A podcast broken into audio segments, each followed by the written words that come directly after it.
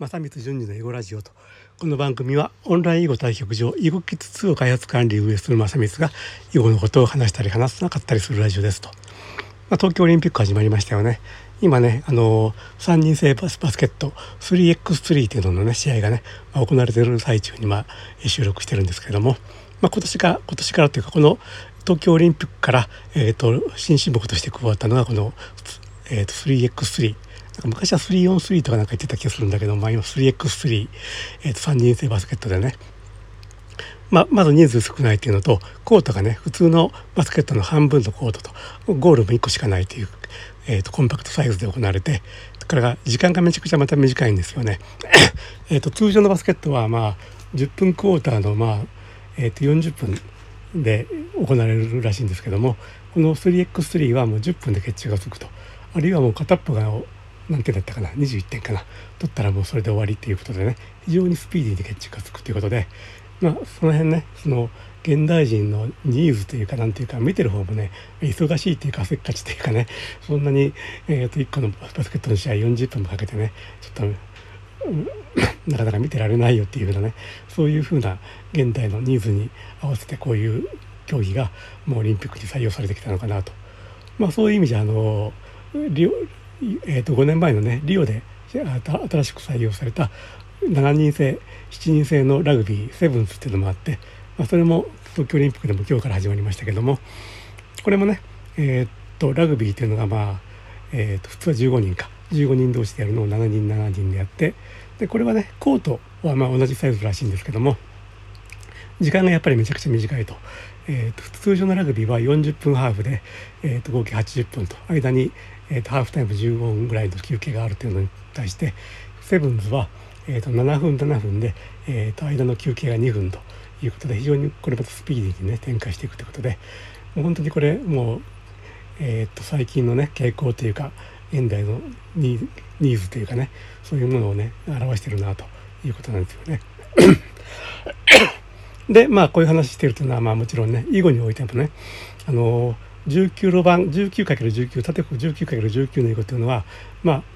結構時間もかかるというのに対して、縦横 13×13 とか 9×9 の囲碁というのがあって、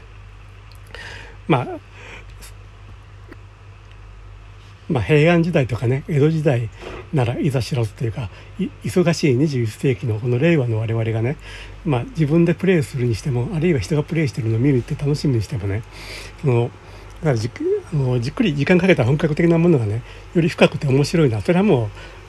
当たり前というか重々承知というかね、ラグビーでもバスケットでもそれはね通常のラグビーとかバスケットの方がいろいろと見どころも多いというか味わい深いとは思うんですけども、それとは別にね、それはそれこれはこれということで、3x3 とかセブンスっていう競技がね、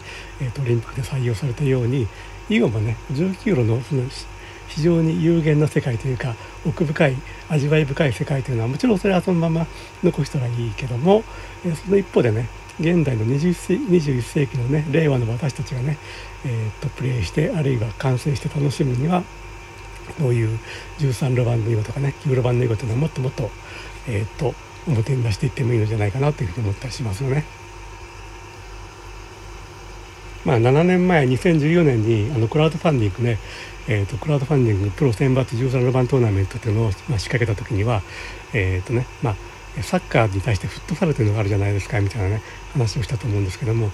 その後ねさらに時代は進んで、今やオリンピックに、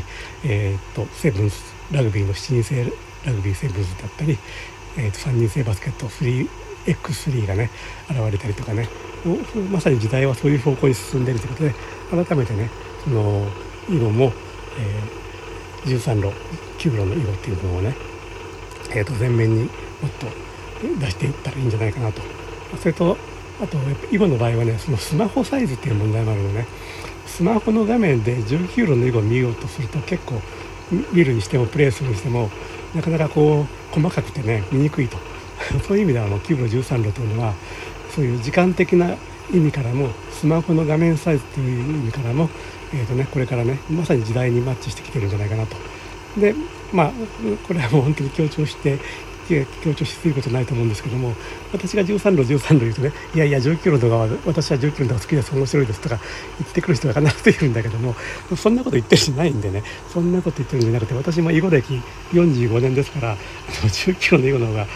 っと面白いなんて、そんなもん100も承知で、その上で、まあ、ラグビーやバスケットにね、別競技としてそういうものが出てきているように、囲碁も19路の囲碁は19路の囲碁としてそのまんま、置いといた上で別競技としてね、9路13路というものをね、もっとね、